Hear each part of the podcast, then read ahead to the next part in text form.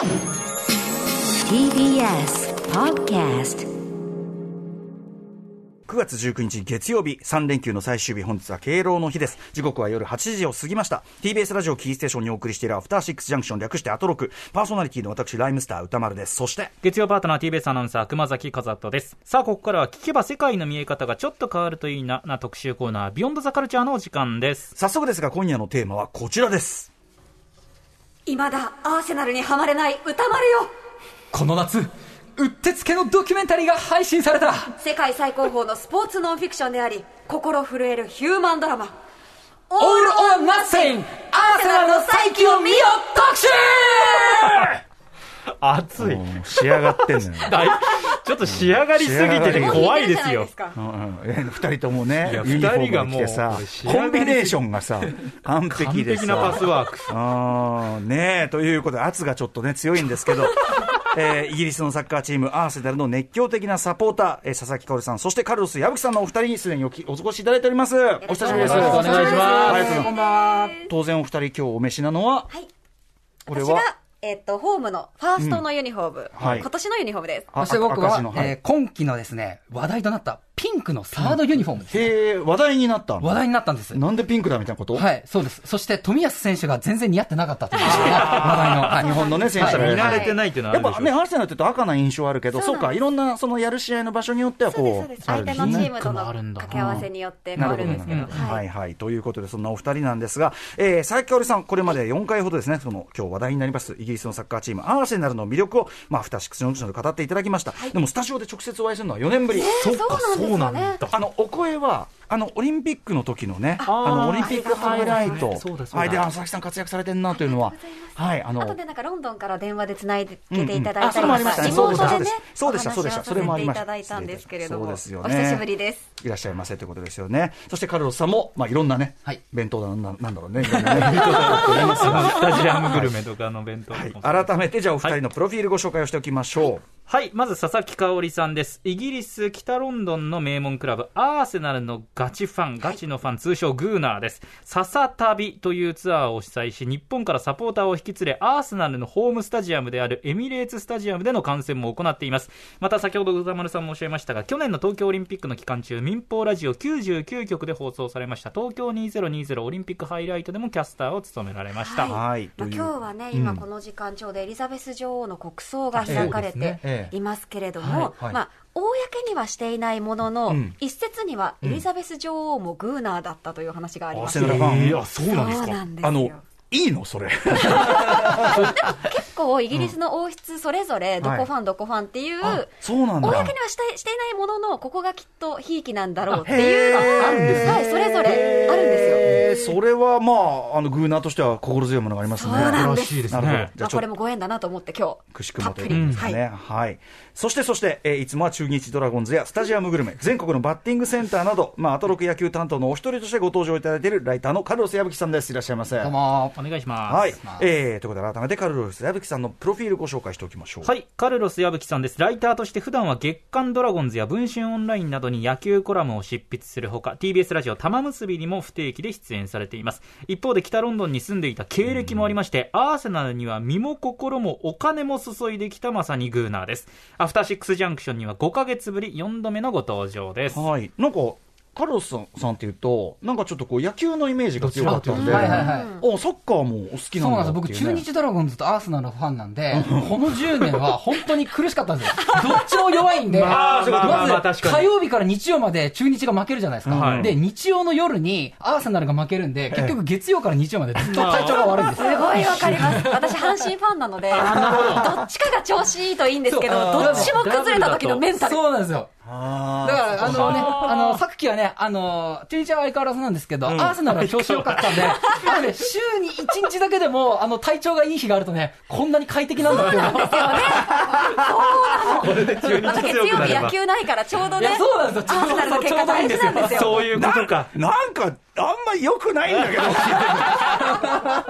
まあでもこういうのも楽しいわけだからね。はい。ということでございます。そしてあの、北ロンドンにお住まいだったんですね。あそうですね、3年ぐらい住んでましたっ。てことはもう、あの、まさにアーセナル本拠じゃないですか。そうですね、あの本拠地よく行ってましたし、ええあのパブでおっさんたちと一緒に、アーセナルファンのおっさんたちと一緒にこう見たりしてたので、それはアーセナルは北ロンドンに住んでたから好きになったのか、それとも、僕は好きだから北ロンドンに住みました。そちら。じゃあアーセナルきっかけの北ロンドンなんですか、なるほど。あの、ちょっと改めて今日本題に行く前に、はいあの、佐々木さんとかもね、前も聞いたけど、その、アーセナル好きになったきっかけとかね、お二人それぞれちょっと聞いといてもいいのかなっていうね。私はこの TBS のスーパーサッカーっていう番組で、はいはいアーセナルの、まあ、当時大エースだったティエリ・アンリっていう一人の選手の特集をやっていたところに、まあ、心奪われまして、うんうんそれがきっかけでアーセナルのファンになりました。なるほど、なるほど。そういう、だからやっぱ一つの、こあの、なんていうか、推しじゃないけど、入り口がね、選手から。入って気がついたらその選手がいなくても、うん。アーセナルというチームが好きだった箱推しだったっていうことに気づいて、どなるほど。18年目ですファン。ややっぱイズムがね、あるわけですよね、アーセナルの貫くにはね。そしてカルロス矢吹さん。はい、僕85年生まれなんですけど、はい。僕の世代であのファンになった人って全部同じパターンだと思うんですよ。ほうほうというのも、2002年に日韓ワールドカップがあったんですよ。はいはい。でこれでスカパーに入った人がすごく多くて、中継を見るために、その時にアーセナルに稲本選手がいたんです。あでじゃあ、日本人選手がいるから見てみようと思って見てみたら、はい。アーセナルがその時ちょうどすんごい強くて、無敗優勝した時もあったので、はいはい。それであの一気に好きになった感じですね。なるほど。とで、やっぱりその、気づけばアーセナルをやっぱ貫く、個々の選手もそうだけど、貫くイズムにハマっちゃうってことですよねやられち。ゃったんですよ、アーセナルイズムっていうのがあるんです。沼があるんですよ。沼、沼ね。一度踏み入れたら大変なアーセ。ナルファンの人って他のファンに比べてよりなんか熱烈感が強い感じは私の周りでも感じるんですよね。はい、これね、信仰に近いんですよねそう。中毒性が高いんです。うんしかもその、ほら、あんま良くない時期とかもあるじゃないですか。そういう時もさ、なんかすげえ文句言いながら、文句言いながら、なんかね。なんかすごい悪い時なのに、たまにいい、や、やが、優しくされる時があるんですよ、アーセナルから。なんで、なんか優しくされたと思って好きってなるんですけど、やっぱりちょっと痛めつけられる時もあるんで、その思考が例えが悪いわ。ちょっと心配になっちゃうね。はい。ということで、まあ今日はあの、アーセナルのドキュメンタリー番組はいを通じてというかね、の特集をまずちょっとしようということになってますけど、はいこれいいんです。ちょっと一応僕らもそう予習しちゃダメって。全く言われたんだけど、見てないんです1話だけ見ちゃった。でも、お面白かった。すげえ面白かった。すっごい面白いんですよね。うん。うん。そう、以前、あの、4年前にちょうどアーセナルの特集をさせていただいたときに、はい。まあ、歌丸さんからうん。放送後に、なんか、いいドキュメンタリーとかないですかね、と。うん。うんこう、サッカーから入るっていうよりはうんうんうん、そういったドキュメンタリーから入った方が、なんかこう、親近感が湧くというか、うんうんうん。いいんだよねっていうことをおっしゃっていたのをはい私覚えておりまして、えなんかいいドキュメンタリーないかなってずーっと思ってたんですけれども満を持して満を持して。できたんですドキュメンタリーがこれなんですいや、でも、あの、いまだに、あの、自分の言った発まあ、その通りだっていうか、僕はやっぱこれ入り口にすごくなり得るかなと思ってますね。で、実際これいい、あの、作品としていいわけですよね本。当ですよ。だって、あの、だから2021年、2022年シーズン、はい。昨シーズンの1年間の、まあ、アーセナルに密着したドキュメンタリーなんですけど、それがまあ、この間から公開されたんですけどね、はい。当たり前ですけど、僕と佐々木さんは、うん。去年どうだったかっていう結果は知った上で見てるわけですよ。はいはいあそうですね。僕ね、歌丸さんと熊崎さん、羨ましくてしょうがないですよ。ネタバレゼロでこの作品を見れるのかあいやあー。なんならもう今日1時間話す時間もらってますけど何も知らずに騙されたと思って見てほしいですなるほどね。なるほどなるほど。そこは、そこは。保証済みというだから。僕はね、アーセナルをプレゼンに来たわけじゃない。ですよ、ええ。アーセナルは嫌いになってもいいから、オール・ア・ナッシング、アーセナルの再起だけは嫌いにならないでくださいっていうテンションですよ。ちょっと分かるようでよく分からなくなってきたねこの。ちょっと俺今日ね、笑うたびに右胸が痛いんですよ。うん、いや、そうですかね。ちょっとじゃあ改めてそのオール・はナッシング、えーどういうドキュメンタリーなのか、ぜひお二人から、えー説明お願いします。はい、えーこの「オール・オア・ナッシング」というシリーズはですねアマゾンオリジナルのスポーツドキュメンタリーのシリーズなんです、はい。で一チームにワンシーズン密着する、まあ、情熱大陸的なうんうん番組となっています、はい。で練習場やクラブハウスというのはもちろんですし試合前後のロッカールーム、はい。まあ、試合中のハーフタイムのロッカールームの様子なんかも全部撮影されているという、非常にこうファンとしては貴重な選手の姿だったり、監督とのやり取りとかも垣間見えるっていう素晴らしいドキュメンタリーなんです。はいで、もともとこのオール・オア・ナッシングっていうのは2016年のアメフト NFL のアリゾナ・カージナルスを、えードキュメンタリー密着したドキュメンタリーがきっはい、サッカー専門ドキュメンタリーじゃなかったじゃんですね。ないんです。アイスホッケーのもあります。あ、そうですね。他の競技もあって、でサッカーとしては2018年にマンチェスターシティというチームのドキュメンタリーが開始されて、まあ、1年に1チームぐらいの密着があって、この2022年2020年2年の今年の公開はアーセナルの再起ということで、うん。今年の8月から配信がスタートして、うん。全8エピソード、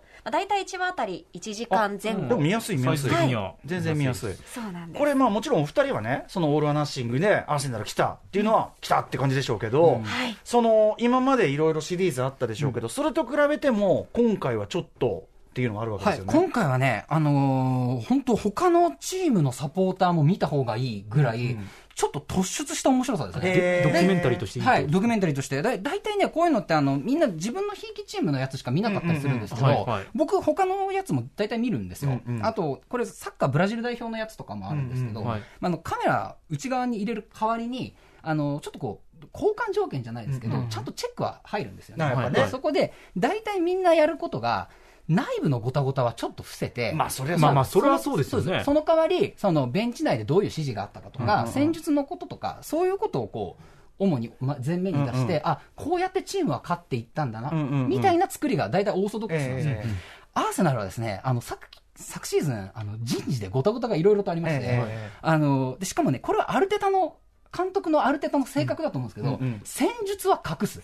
その代わり、人事のごたごたは全部出す。逆という、そう今までと逆なんですよ。サッカーのことはほぼ触れられません。そうなんだ、あのね、試合あんまり映んないんですよ。へえ、ごたごたメイン。ごたメイン基本的には、あの、内政ですね。あの、オフィス。うんまあ、オフィス人事だったり、経営だったりとか、そういったところがあと、ロッカールームでどういういざこざがあったかとか。逆にだからサッカー詳しくない人でも入りやすいってですね。でもさ普通一番出したくないとこでしょそれ。あのね、隠せなかったっていう事情もあるんですよ。あもう、もうある程度もう、もう全部ね、みんなね、周知のあ。事実になってしまったので。なるほど。ぐらいね。隠す意味があまりないっていう。だことがったらもっと知ってくださいな。んならドキュメンタリー見なくても、その去年のリアルタイムの段階で、なんか監督とこの選手、いざこざあるっぽいぞ、でも何があるんだろうって思いながら、ファンは一シーズン過ごしてきて、はいはい。ドキュメンタリーを見て、答え合わせ的な、こういうことがあったんだ、でもそのガチグーナのお二人でもあ本当こんなだったんだみたいなことでもあるんだ。そうですそうです。噂は本当だったかとか。あと、噂以上だったっていうことがあります。でもさっき熊崎君も言った通りそういう意味ではそのなんていうかな。あビギナーも人間的関係なわけだから人間関係のキリキリみたいなさ、うん。みたいなものはまあ誰でもコミットできるし、正直下世話なね、い。けますね。た楽しみ方もできるから入りやすいよねそれはね。そうなんです、まあ、やっぱりこの海外の選手って、まあ、週休何千万とかもらってる選手ばっかりで、こうちょっと遠い存在ええ。なんですけど、やっぱりちょっとしたファンに言われた言葉だったり、SNS で傷ついたりとか、ん。まあ、この家族と一緒に落ち込んだり、それをまた復活して気持ちを持ち上げたりとかっていうところのこう内省的な部分、ん。メンタル面もしっかり映るので、なんかこう、このドキュメンタリーを見終わると、あ彼らもなんか同じ人間なんだな。なんか本当に普通にプレーして、ちゃんと傷ついて、ちゃんと励まされてやってる人間なんだなっていうことも感じることができるんで、まあ、試合を見る上でもこう今までと見方が変わるというか、うんうん。試合のモニターに映ってない部分も想像できるようになるっていうところがこのドキュメンタリーを見終わった後のこう我々のアップデート感といいますか、うんうんうん。あ。の、この作品ね、一番近いの、鎌倉殿の13人だと僕はね思ってて、ど どういうことなんですか、それ。あの。鎌倉殿の13人って、今はい。ご覧になってる方多いと思うんですけど、えまあ、毎週人が死んでいくんですよ。ええ。誰か。はいはい。なんですけど、あの、アーセナルのオールワンナッシングもですね、はい。え1話進むごとに、今まで出てた選手が、あの、首を切られていなくなっていくんですよ。結構結構ちゃんとこっちが思い入れてたところにこうどんどんどんどん首切られていっちゃうと、で本当、歌丸さんが振りっておっしゃったのは、本当にその通りで、私ね。鎌倉殿の13人も、振りますよね。振りじゃない要でするにそのいいエピソード、はい。ああこいつ意外といいやつだななんてエピソードがあるともうその次がやばいじゃないですか、大体死ぬじゃないですか。僕まだ1話なんで、あの、このね、あの、オール・ア・ナッシングは、まだ別にそこまで、あの、もちろん、チーム大変で、でも、あの、あ、一話したみたいなところまで来ましたけど、なんかこう、振りがね、丁寧なのよ。すごい。やけにルンルンで笑ってる選手のワンカットとか挟んでくるんですよね。ああ、もうやだ、もうやだ。それが映ったということは、あとそのサッカー絡みのあれで言うと、僕、あの、テッドラッソっていうね、はいあの、はいドラマがすごい好きで、アップル TV の。で、あの、これ、あの、みやーんというですね、はい私ども大変お世話になっている書き起こし職人も、あの、ちょっと、あの、省略しながらですけど、まあ、あの、テッドラッソの実録版という感じの作品だと、オール・オア・ナッシングは。なので、宇多丸さんもその楽しめますよというと、テッドラッソの中にもアーセナル関係の人物も結構登場してきてて、まあ、僕とかはそこを切りね、あの入り口にするのも全然ありじゃないかみたいなことをみやーんさんからもいただいてるんですが、そうまあ、それもそうなんですね、やっぱね。はいはい。うん。あの昨日の試合にもね俳優さんたち見に来てあね、はい。みたいね、だから、だし、テッドラッソも言っちゃえば、試合を映すドラマじゃないじゃないですか、別にサッカーチームだけど、サッカーの試合進行ではなくて、やっぱ人間関係、人事だよね、そうなんです、だから、奥的には結構、おおっという感じですね、これかという。そうこれまでだからサッカーにあまり興味がなかった人こそ見てほしい、で、そこでハマると、入り口はそれにしてハマって気がつくとと、そのそうなんです一喜一憂する感じになるかもしれない。それいいのかな？はい、ということで今夜はオール・ア・ナッシング、アーセナルの再起について、えーお二人にたっぷり語っていただきます。よろしくお願いします。よろしくお願いします After Six Junction. 時刻は8時17分です。TBS ラジオキーステーションに生放送でお送りしておりますアフターシックスジャンクション。この時間は特集コーナービヨンドザカルチャーをお送りしております。今夜はイギリスのサッカーチームアーセナルの表も裏も描いた究極のドキュメンタリーオール・オア・ナッシングアーセナルの再起について、えーこれ Amazon プライムで見れますね、その魅力をこのお二人に語っていただいております。タレントの佐々木香織さんとライターのカルロス矢吹さんです。よろしくお願いします。よろしくお願いしますさあ、ここから3つのトピックに分けまして、ドキュメンタリーオール・オア・ナッシング・アーセナルの再起の魅力を畳みかけていただきます。まずはこちら。前提知識、アーセナルの最近のチーム事情とは？はい。ということで、あの、僕、1話から見ても、でもだいぶ1話でも、なんか分かりやすく、本当に本当にビギナーにも分かりやすく作られてるとは思いますが、あの、これは知っとくといいよというような、はい。最低限のアーツなどの知識ってありますか？そうですね。アーセナルはまず先ほどもありましたけれど北ロンドンノースロンドンを拠点とするイングランドのプレミアリーグというサッカーリーグの、まあ、名門チームです、うん。で長らく日本でも監督をされていたアーセン・ベンゲルという監督が、まあ、22年間アーセナルの監督を務めていたので、うん。まあ、日本でのファンもとても多いクラブチームとなっています。で、先ほどにもあの言いましたけれども、エリザベス女王からうん。バッキンガム宮殿に招かれたことのある唯一のサッカークラブ、サッカーチーム。それでやっぱし、ちょっと、ちょっとアーセナルビーヒかなと。なるほど。うん。うん説がね、濃ゆくなったというのもあるんですけど、で、昨年日本人選手も加入して、まあ、日本代表、富安武弘選手が加入したので、まあ、これによって今また新たにファンも増えているん僕、です。1話目でちょうど富安さんが入ってくるところだったんで、ちょっと、だからその先を知らない、その、クソビギナーとしては、あ、富安さん大丈夫かなみたいな。こんなとこ、こんなとこ巻き込まれるんじゃないか。こんな こんなとこ入ってきて大丈夫かなみたいな、思うんだけどね。でまさに日韓ワールドカップの直後2003年とか4年の頃は、本当にアーセナルが強くて、このリーグ無敗優勝、まあ、一敗もしないで優勝する。すごいね。圧倒的に強い時代があったんですけれどもまあ、そこからリーグ優勝はいまだこの2022年までしておりませんで、うんうん。えーなんと前年、えー2020年、21年とその前のシーズン、19年、19年、20年は8位で終わるという、ちょっとこう、まあ、正直低迷しているチームではあるんです。はい、なるであのやっぱりこのプレミアリーグに限らず、ん。ヨーロッパのリーグっていうのはそのチャンピオンズリーグという、はいはい。世界最高のクラブを決める戦いに出るためにん頑張るそうですね。んですけれども、うんまあ、アーセナルはその点ではプレミアリーグで4位に入るというのを目標に。うんうん次の年はやっていくうんというところから密着が始まるわけなんです。うんうん、でその年はその出れなかったわけですね、チャンピオン。な出ら出られずに、まあ、うん8位っていうと、そのチャンピオンズリーグの、まあ、一つ下のうん、格下のヨーロッパリーグというリーグもあるんですけど、うんうんうんそれすらも出られずに、あ何もカップ戦には出らあ、れない。それファンが文句言ってたわ。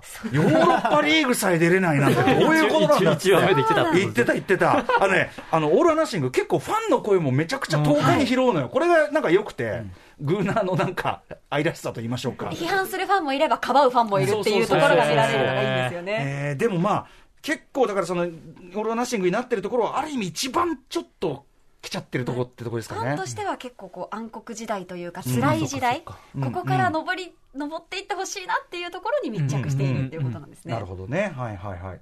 えーで、ちょうどそのどういうタイミングかというと、監督が、なんか僕が見たタイミングだと、その、はいこの人になりましたみたいなことでミすよね。ケル・アルテタという、まあ、40歳のまだ若い若いですね監督で、はいまあわ、カルロさんもそうですけど、私も選手時代も知っている、アーセナルで活躍した選手うん。が監督になっていて、うん。以前4年前に私がここでお話しさせていただ、はいいた時は、ベンゲル監督が辞めて、うんウナイ・エメリという監そうそう督が、まあ、はい監督し始めましたっていうって言ってタイミング。ましたよね。はい新時代が来るかもなんて。はい。まあ、それは成績不振によって、えー辞めまして、エメリさんが。はい。その後を受けて、アルテタ監督が就任して、このドキュメンタリーの開始の時点では3年目。3年目か。まあいよいよ、うんうん。まあ最初のシーズン1年目8位、ええ2年目8位、3年目で4位以内をいよいよ目指していきたいよね、チーム作り固めていきたいよねというタイミン要はグなんです。じゃあ2年間はまあそのチーム新たなチーム作りということで、チームビルディング改革がね、いろいろあって、うん、なんか途中であのプロセスなんて言ってるけど、プロセス、要するにこの今は途中だからって言ってたのを、うん。はい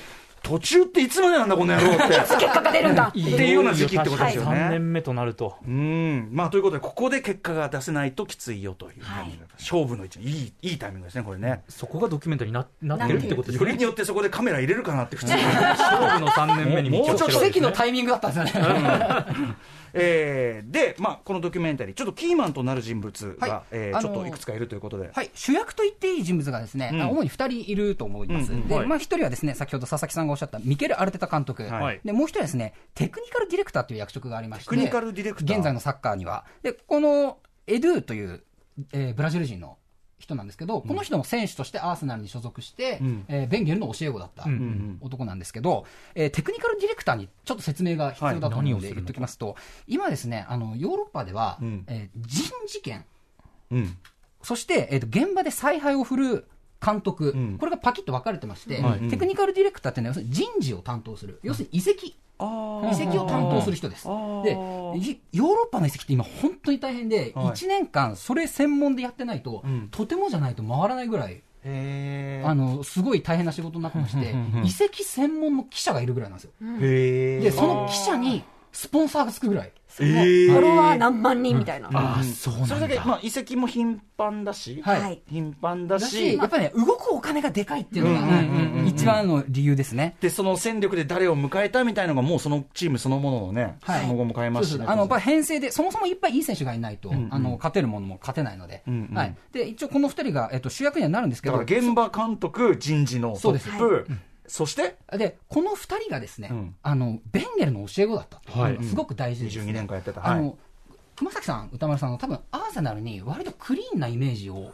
どちらかというとお持ちかななんかそのそうですね。なんか人気クラブで、あの、なんつうの？いいイメージありますあの、勝つにしても、うん。うその、やっぱ美しいってワードじゃないけどその、なんか金に物言わせるとかじゃなくて、はいはいあとその、スサッカーの仕方そのものも、ちゃんとこう、パス回して、みんな、ちゃんとサッカーらしいサッカーっていうか、美しいっていう、そこですよね。みんなそこにやられてるんだと。はい。うん。だと思うんですけど、実はですね、アーセナルって、クラブできてから、ベンゲル就任直前まで、うん。イギリス中の嫌われ者だったんですよ。なんで？トップヒールだったんです。うん。でそれはあのすごい大富豪に、あのクラブが買収されて、それで成り上がった、しかもその成り上がるときに、賄賂の横行があったっていうこともあってあのアーセナルのアウェー、アーセナルがアウェーに行くと、敵スタジアムで絶対に歌われるチャントがありまして、応援歌 Same が old Arsenal, always cheating、うんうん。昔からアーセナルはずるばっかりだっていう、うんうんうんチャントがあるんですけど、うんうんそれぐらいあのすごい評判が悪かったんですで、ベンゲルがなんで監督になったかっていうと、うんうんその前の監督がはい。移籍で賄賂を受け取ったからクビになったんですよ。なるほど、っていうので、でしかも加えて、やってるサッカーがつまんなかったんですよ。これが一番の理由だったんですよで、それでじゃあ、アーセナル、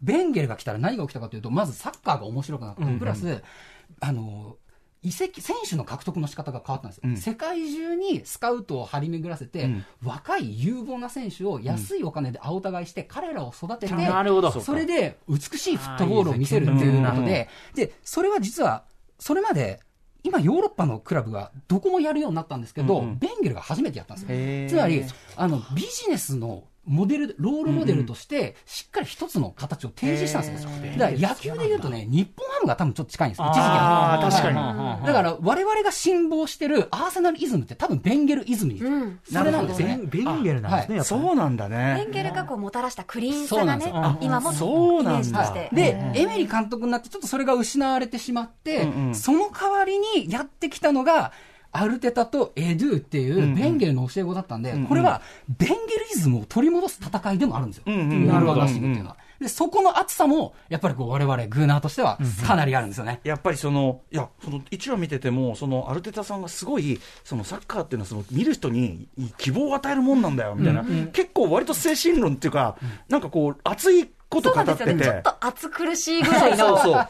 でもなんならその、あの、その、その話しかしてないじゃん。みたいなその戦術、戦術見せないから、うんうんうんうん。そうそう。だからなんかこう、あ、そうなんでも実際そういう流れがあったんですね。なるほど、なるほど。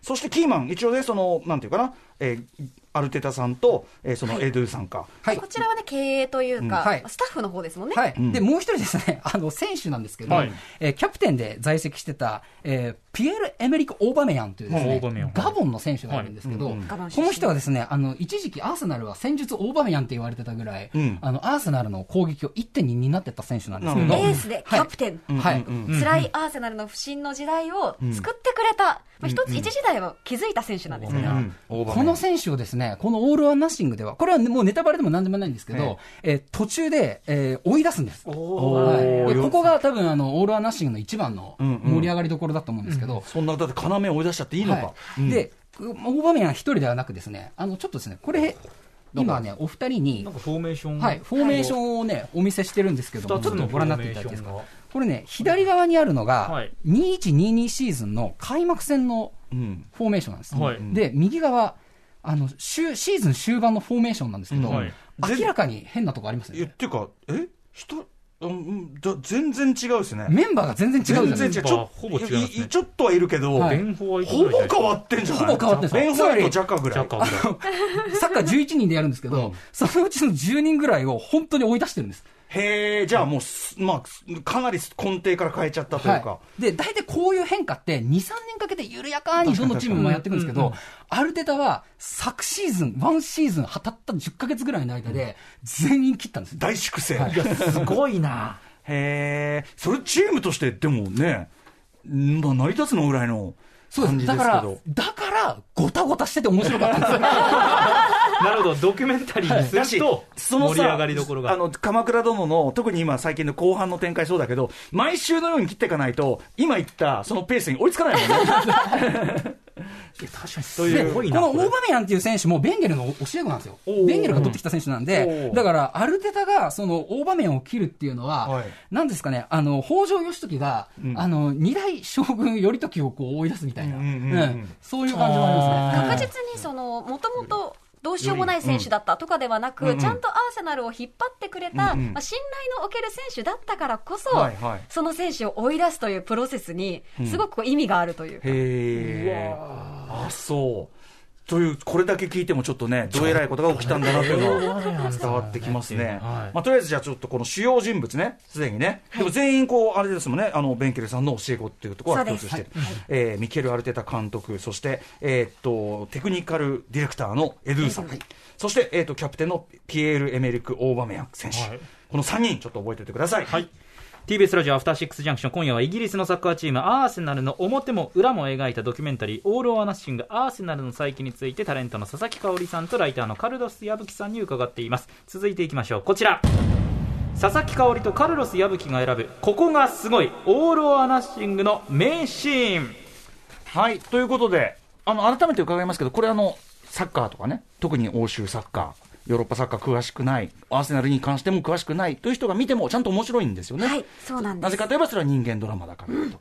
はい、えーということで、ちょっとどういうことが、ちょっとだけもうちょっと具体的に。そうですね、うんエピソードとしてははい8話あるんですけれども、まあ、1話、最初の始まりとしては、その欧州カップ戦に全く出られないアーセナルが、今シーズンは4位以内を目指すという目標を持って、1シーズン始まりますよ。うんなんですが、開幕いきなり3連敗からのスタート。ねえ今。年こそと思っていたシーズン最悪のスタートダッシュ、ええどうなるというのが1話なんです。うん。うんそこから本当に先ほどのオーバメヤンだったり、まあ、チーム内で何を重要視するか、何がアルテタ監督にとって大事なのか、新しいチームを作るためにはどういう変革があるのかというところを語っていって、エピソード8、さあ、4位以内に入れるのかどうかっていうところが全体の流れとなっています。なるほど、なるほど。やっぱりこの8つのエピソードを通して描かれているのは、そのアルテタ監督がどういうチームを作ろうとしているのか、一時失われてしまったベンゲルイズムを取り戻すのか、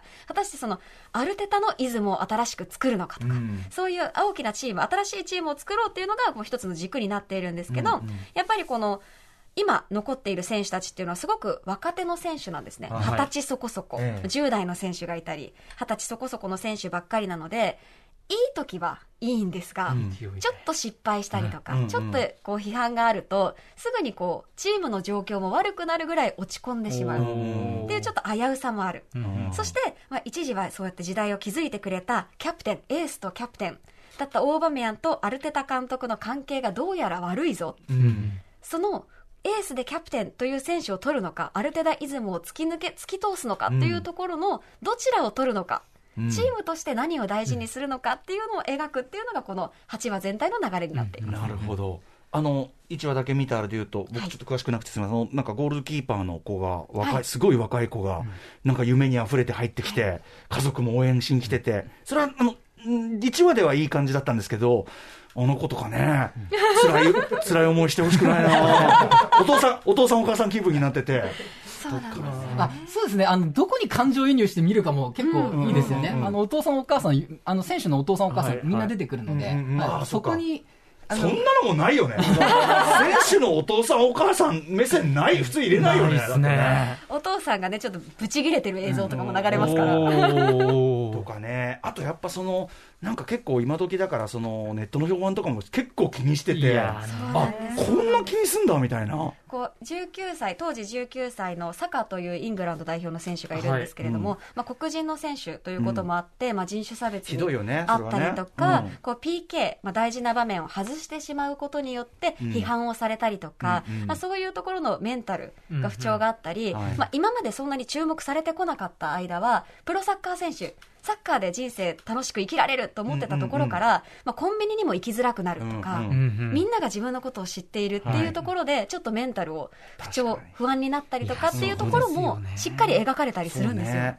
あのーなんていうかな、大事なことですよね、なんか本当にあのずっとサッカーの、ね、ことしか、あのフィールドのことではともかく、はい。こんなことで悩む日が来るなんて、確かに夢を叶えたんだけど、これかみたいな、あれはすごい切なくなっちゃいましたね。はい。そういうところもしっかりこう映されているというのがまた魅力なんです。よでも一方でね、はい。そのグーナーたちのさ、はい。あの、いや、どうなってんの？やる気あんのか？よみたいな、やる気あんの？もうやる気が全く感じられないみたいなのも、まあ、ファンはさ、日々の糧で生きてるし。まあファンはねそうそう言うでしょで、その、ちょうどアルテタさんがさっき言ったように、その、っていうファンたちに希望を与えるのが俺たちの仕事だろう、みたいな、熱いから、はいなんかこう、感情がすごく、あの、しっかりの乗るというか、作りでしたね、すごくね。はい。えー、ということで、まあ、大筋ではそういう流れだということを皆さん踏まえていただきつつですね、ここからお二人に、えー、見どころ、名場面あればですね、ちょっと、まあ、ネタバレしきらない範囲で伺っていきたいと思います。まずじゃあ、カルロス矢吹さん、はい名シーン。はい、ままずはですね、エピソード4と5。あの、うんというか、まあ、し、ほぼシーズン全編にわたって描かれるですね、ええーアルテタ監督とオーバメヤンの対立ですね。仲悪いはいって、ねえ本来なら志を同じくするはずなのに。はい。仲いい時期もあったんですよ。そうなんですよ。FA カップっていうカップ戦に優勝して、ええお互いキャプテンと監督として、熱い抱擁を交わす、そんなシーンもああるんですよ。なのに。それなのに、なんで？アルテタ監督が、んあの、記者会見が終わった後、これ集音マイクで拾ってたんですけど、俺はオーバメヤンの悪事を全部ノートにつけてる。なんだ、それ。オーバーは何月何日に何をしたかって、俺は全部ノートにつけてるからなと。悪事ってなんだで、オーバメヤンがやった悪事って一体何かっていうと、遅刻なんです、もう。もうひたすらに遅刻なんですよ。あの、規律違反と言われるんですけど、まあもう全部遅刻で、あの、決定的に今回の、あの、オール・オア・ナッシングで、あの、ある程度の亀裂が入ったうん。きっかけっていうのも、フランスにちゃんとクラブにうん。申請して、はい。フランスに帰国してたんですよね。あの、親戚に会うからということえで。なんですけど、まあなんか理由はいろいろあつけるんですけど、ええそれにね、遅れちゃったんですよ。一日だけ帰ってくるのが遅れたんですよ。なるほど。うんで、そうすると、アルテタ監督激怒と。うんもう最、あこれが初めてじゃないと。ん俺も何度もあると、うんうん俺はノートに全部つけていた なるほど、ら、積もり積もったものが見。てるファンとしては、いやまあ、一日遅刻したそれだけで、そんなに、うんまあ、干すって言ったら言い方悪いですけど、ねそんなにオーバメヤンのことをうん干さなくてもいいじゃん。ちょっと細けえなって感じしちゃうちょっけど。と神経質なのかなって。とも思うんですけど、あ、オーバメヤンが遅刻を何回にしたっていうのを我々グーナーは知ってるわけです。はいあーそうかそれはそれで知ってるんです。これだはいけ悪事を全部ノートにつけるほど、たまりたまっていたところの一撃の遅刻っていう。なるほど。もうこれはね、熟年夫婦みたいなもんなのかなわかんないですけど。最後のねいろいろあった。最後の行き地を越えて、こう溜まった、こういっぱい溜まった水がパッとこう、一滴ポラーみたいなもうその一滴だけの問題じゃない、ここまで溜まってたんだそうっていう。そうかもしれないで、わそれに対してですね、アルテタ監督が行ったことっていうのが、まず、チーム練習の参加禁止、ん。および、えっ、と、キャプテンの剥奪。ん。で、もう一個、これはね、あの、オール話の中では描かれないんですけど、後々分かったのが、あの、他のチームメイトと喋るのも禁止だった。おはい、ーっていうのも、どうも言い渡されてたみたいへで、ー。クラブハウスには来るんですけど、はい。あの、専属のトレーナーみたいな人と二人で練習するだけで、チームの練習には一切参加せずに、ええで、あのー何が悲しいって、チームメイトからは好かれてるんですよ。そう、すごい明るくていいやつなんですよ、うん。みん。なだから、あのーそうやってもうキャプテン剥奪するからってミーティングで言われた後、しばらくした後、チームメイトたちがロッカールームで、オーバーに会いたいなって。そうって言うんですよ。うわ複雑信頼があるキャプテンなんですね功労者だしそうなんです。で、明るいし、こう若い選手がいっぱいいる中で、ベテラン選手としてこう、一緒に輪に混ぜてあげたりとか、ちょっとね、そういうキャプテンシーもちゃんとある選手なんですが、最高の人に思えるけどいかんせん遅刻。監督からするとっていうことなんですよねやっぱ。示しがつかねえみたいなのね、当然ありますよね。わうん。ここでその、だからその、いい選手だからとかって甘やかしてたら他の奴らにね、悪影響だとか。で今の我々の話を聞いたら、ちょっとこう、オーバー、オーバメヤン側につく人もいるかなって思うじゃないですか。うんうんうんうんちょっとこう、アルテタ派、オーバメヤン派、ええ。できるかなって思うじゃないですか。はいうんうん。その後、私のご紹介したいおすすめ名場面なんですけど、はいはいオーバメヤンがバルセロナにいるっていうシーンがあるんですよ。ほうほうこのオーバメヤンっていう選手をアーセナルから、まあ、移籍させよう、うん辞めさせよう。ただ、その、ただ辞めさせるわけにはいかない。うんうんどっか代わりのチームに移籍され、しなきゃいけない。うん。どっか他のチームに買ってもらわなきゃいけないっていうところで、相手方のチーム、有力候補として、スペインのバルセロナはいうんにあるバルセロナっていうチームに、オーバメヤンを買ってもらおうとするんです。うんうんで、経営陣、先ほどのエドゥだったり、まあ、他の経営陣は、ん交渉をして、まあ、代理人だったり、弁護士だったり、いろんな経営陣と交渉して、オーバメヤンいくらで買ってもらおうかな、どういう条件で移籍してもらおうかな、ん。で考えていたところに、突然、SNS で見たっていう情報が入るんですよ。うん。役員室に人が駆け込んできて、オーバメヤンがどうやらバルセロナにいるらしい。SNS に上がってる、うんうん誰も聞いてないんですようん。うん。何やってんの？本来オーバメヤンはその日アーセナルのコロニであの練習場で練習する予定が入っていたのに、それをブッチして勝手に単独バルセロナに行っているだからちょっと疑っちゃうよね。その、自分でな勝手何やっに、てんだ？なんか裏交渉でもしてんのかとか。でそれを代理人とか弁護士に確認したところいやなんかちょっとあの知り合いに会いに行ってるだけ、ごまかされるうんうんうん。怪しい。怪しいし、フロントとしては、その経営陣としては、え、俺たちがちゃんと条件整えて移籍させようとしてるのに、あいつ一人でバルセロナ行ってるの、うんうんキョトンっていう、うんそれがまた信頼をちょっと欠く行為というか。ちょっ、とこう砂かけてるように感じちゃうよね、そうなんです。後ろ足で。そうなんです、そのキョトン顔が、本当にドキュメンタリーなの、んうんうんこれドラマ、映画じゃないの？っていうぐらい、みんな本当、キョトン、いや、これがね、ドラマだったとしたら、名優ばかりが出名てくる。優ばかり。本当の巨トンいや顔キョトン顔ってこれのことだっていう。鳩キョトンが目鉄砲を顔が見れます食らったって、こういう顔だっていう顔をみんなしてるんです。でも、ドキュメンタリーとしてそこを抑えてるのすごいね。本当に、人間が本当に想定外の驚きをした時の。ここは見てほしい。そう。でね、このシーンがね、本当にえぐいんですよ。あの、人事が人を切っていくときって、こんな風に人間のことを扱うんだっていう。あーうんあの、レンタル移籍っていうのがサッカーあるんですけど、うんはいはいあの、まあ、今回、本籍はアーセナルに置いといて、ちょっとまあ、半年だけバルセロナに行ってもらおうかっていう案も出るんですけど、ダメだ。それだとあいつと関係が切れないって言われるんです。来年もあいつと付き合わなきゃいけないと。うんもう、ここで、あの、長期的なプランに移るべきだって言われるんですこうやってなんかまるでなんかこう、物みたいに扱われるんだなと、人間が。そういうね、残酷なところもかなり見れるんですよね。うわなるほど。それはね、アーセナルにだけに限そうらず、どのチームも多分あることなんですけど、だからね。うんうんうんはい、そでもそのね、ちょっとなかなか見れない。てか、そんなとこ見せないよ。普通普通見せないシーンですよね。そう、だからこれね、もう隠せなかったんです。あの、全メディアが詳細を報じてたので、うんはいということで、えー見どころ、まあ、割とこう4号あたりがピリピリね、高まってくる感じですよね、はい。さらにじゃあ矢吹さんのおすすめ場面いきましょうか、はい、同じくですね、やっぱエピソード5からなんですけども、えっ、と、試合やクラブハウスでの緊張感の落差というか、あの、選手の家、家族が見られるっていうのが、まあ、佐々木さんのおっしゃる通り、魅力なんですけど、中でもですね、オーバメアンと、ちょっとこう、正反対みたいな描かれ方をしているジャカっていう選手がいるんですよ。あ残ってる人ですね、はい。ジャカね。ジャカね、これ、彼はスイス代表なんですけど、うんあのワールドカップにもね、はい。今度出ます。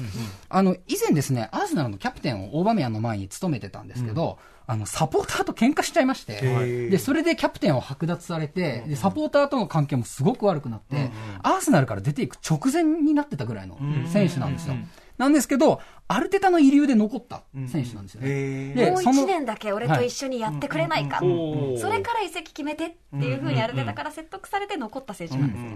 で、なんですけど、あの、昨シーズンね、あの、レッドカードもすごく多くてですね、あの、2、3回退場になってまして、ちょっとちょっと気が短いはい。いろいろやらかしてしまう、あの、選手で、で、そのためにね、アーセナルサポーターからですね、やっぱ賛否両論、ん。巻き起こるような、なかなかいろんな、あの、お騒がせな選手ではあるんですけど、あの、カメラがですね、あの、あるで、あの、ジャカの肉声を取って、で、みんな金のためにサッカーやってると言うかもしれないと。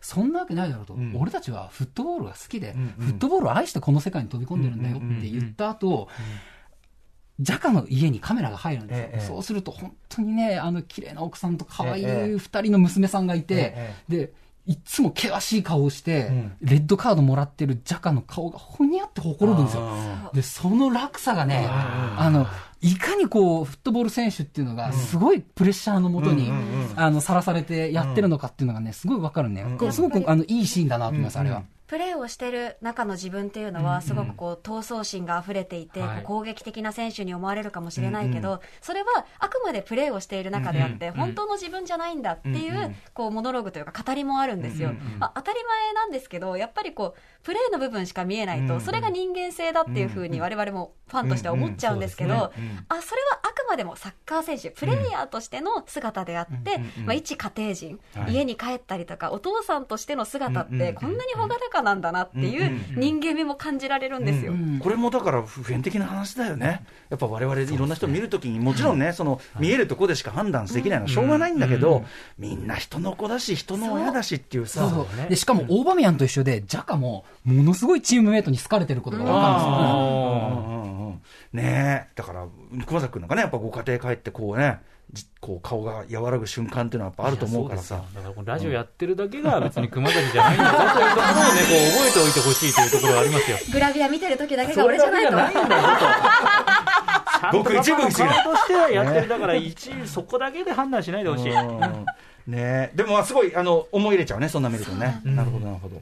続いてじゃあ、佐々木さんおすすめはねはい、まあ、これはちょっと補足的な情報ではあるんですけど、エピソード2から、これ世界的にバズったんですけど、はい。あのー試合前にロッカールームで、アルテタがこうスピーチをするんですよ。うん。で、みんなのこう気持ちを鼓舞するというか、うんうん。ちょっと暑苦しいなっていうぐらい、ええ。我々はこうパッションを大事に、うん。一緒に戦うんだ、うんうん。ファンの気持ちをつかむんだみたいなことをん。こう問うんですけれども、まあ、ホワイトボード出してきて、ちょっと変わった絵を描き始めると、今、皆さんの、ね、手元にはあるんですけど、のこの、かわいいあの、ちょっとなんとも独特な、なんだろうなんでしょうねこれ。なかわかわいいよ、かわいい絵よ。かかわいい。あの、ハートと、これ何？これ。なんファッション。な、なんなのかがよくわからなゆるキャラ風のね。そうですね、ゆるキャラ風の独特な絵を描いて、うまい絵とは言い難い。なんか試合に送り出す、ええこの絵を見て、選手はどういう気持ちで試合に行ったんだろうなってちょっと思ったりもする。かわいいでもね。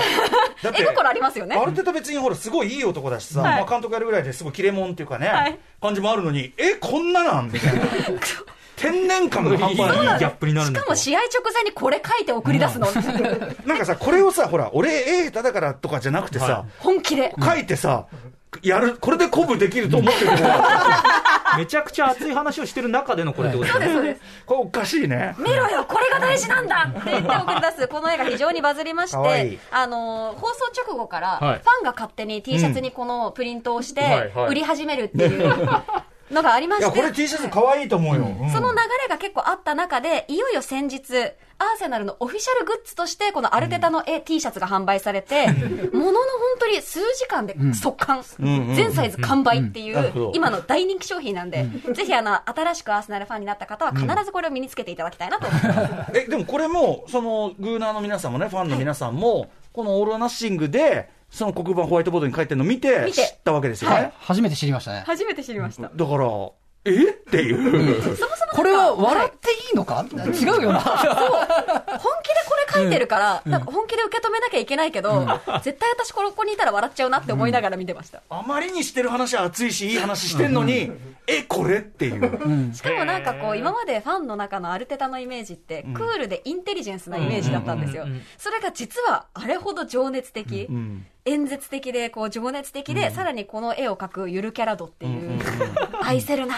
これ、やっぱさ、この、見ると、みんな選手のことも、なんか全員のことを、やっぱ人間的に知っちゃうから、はい。まあ好きになっちゃうよね。そうなんです。なんか無責任あんまディスったりしたくないなって感じになってくるかもしれないですよね、これね。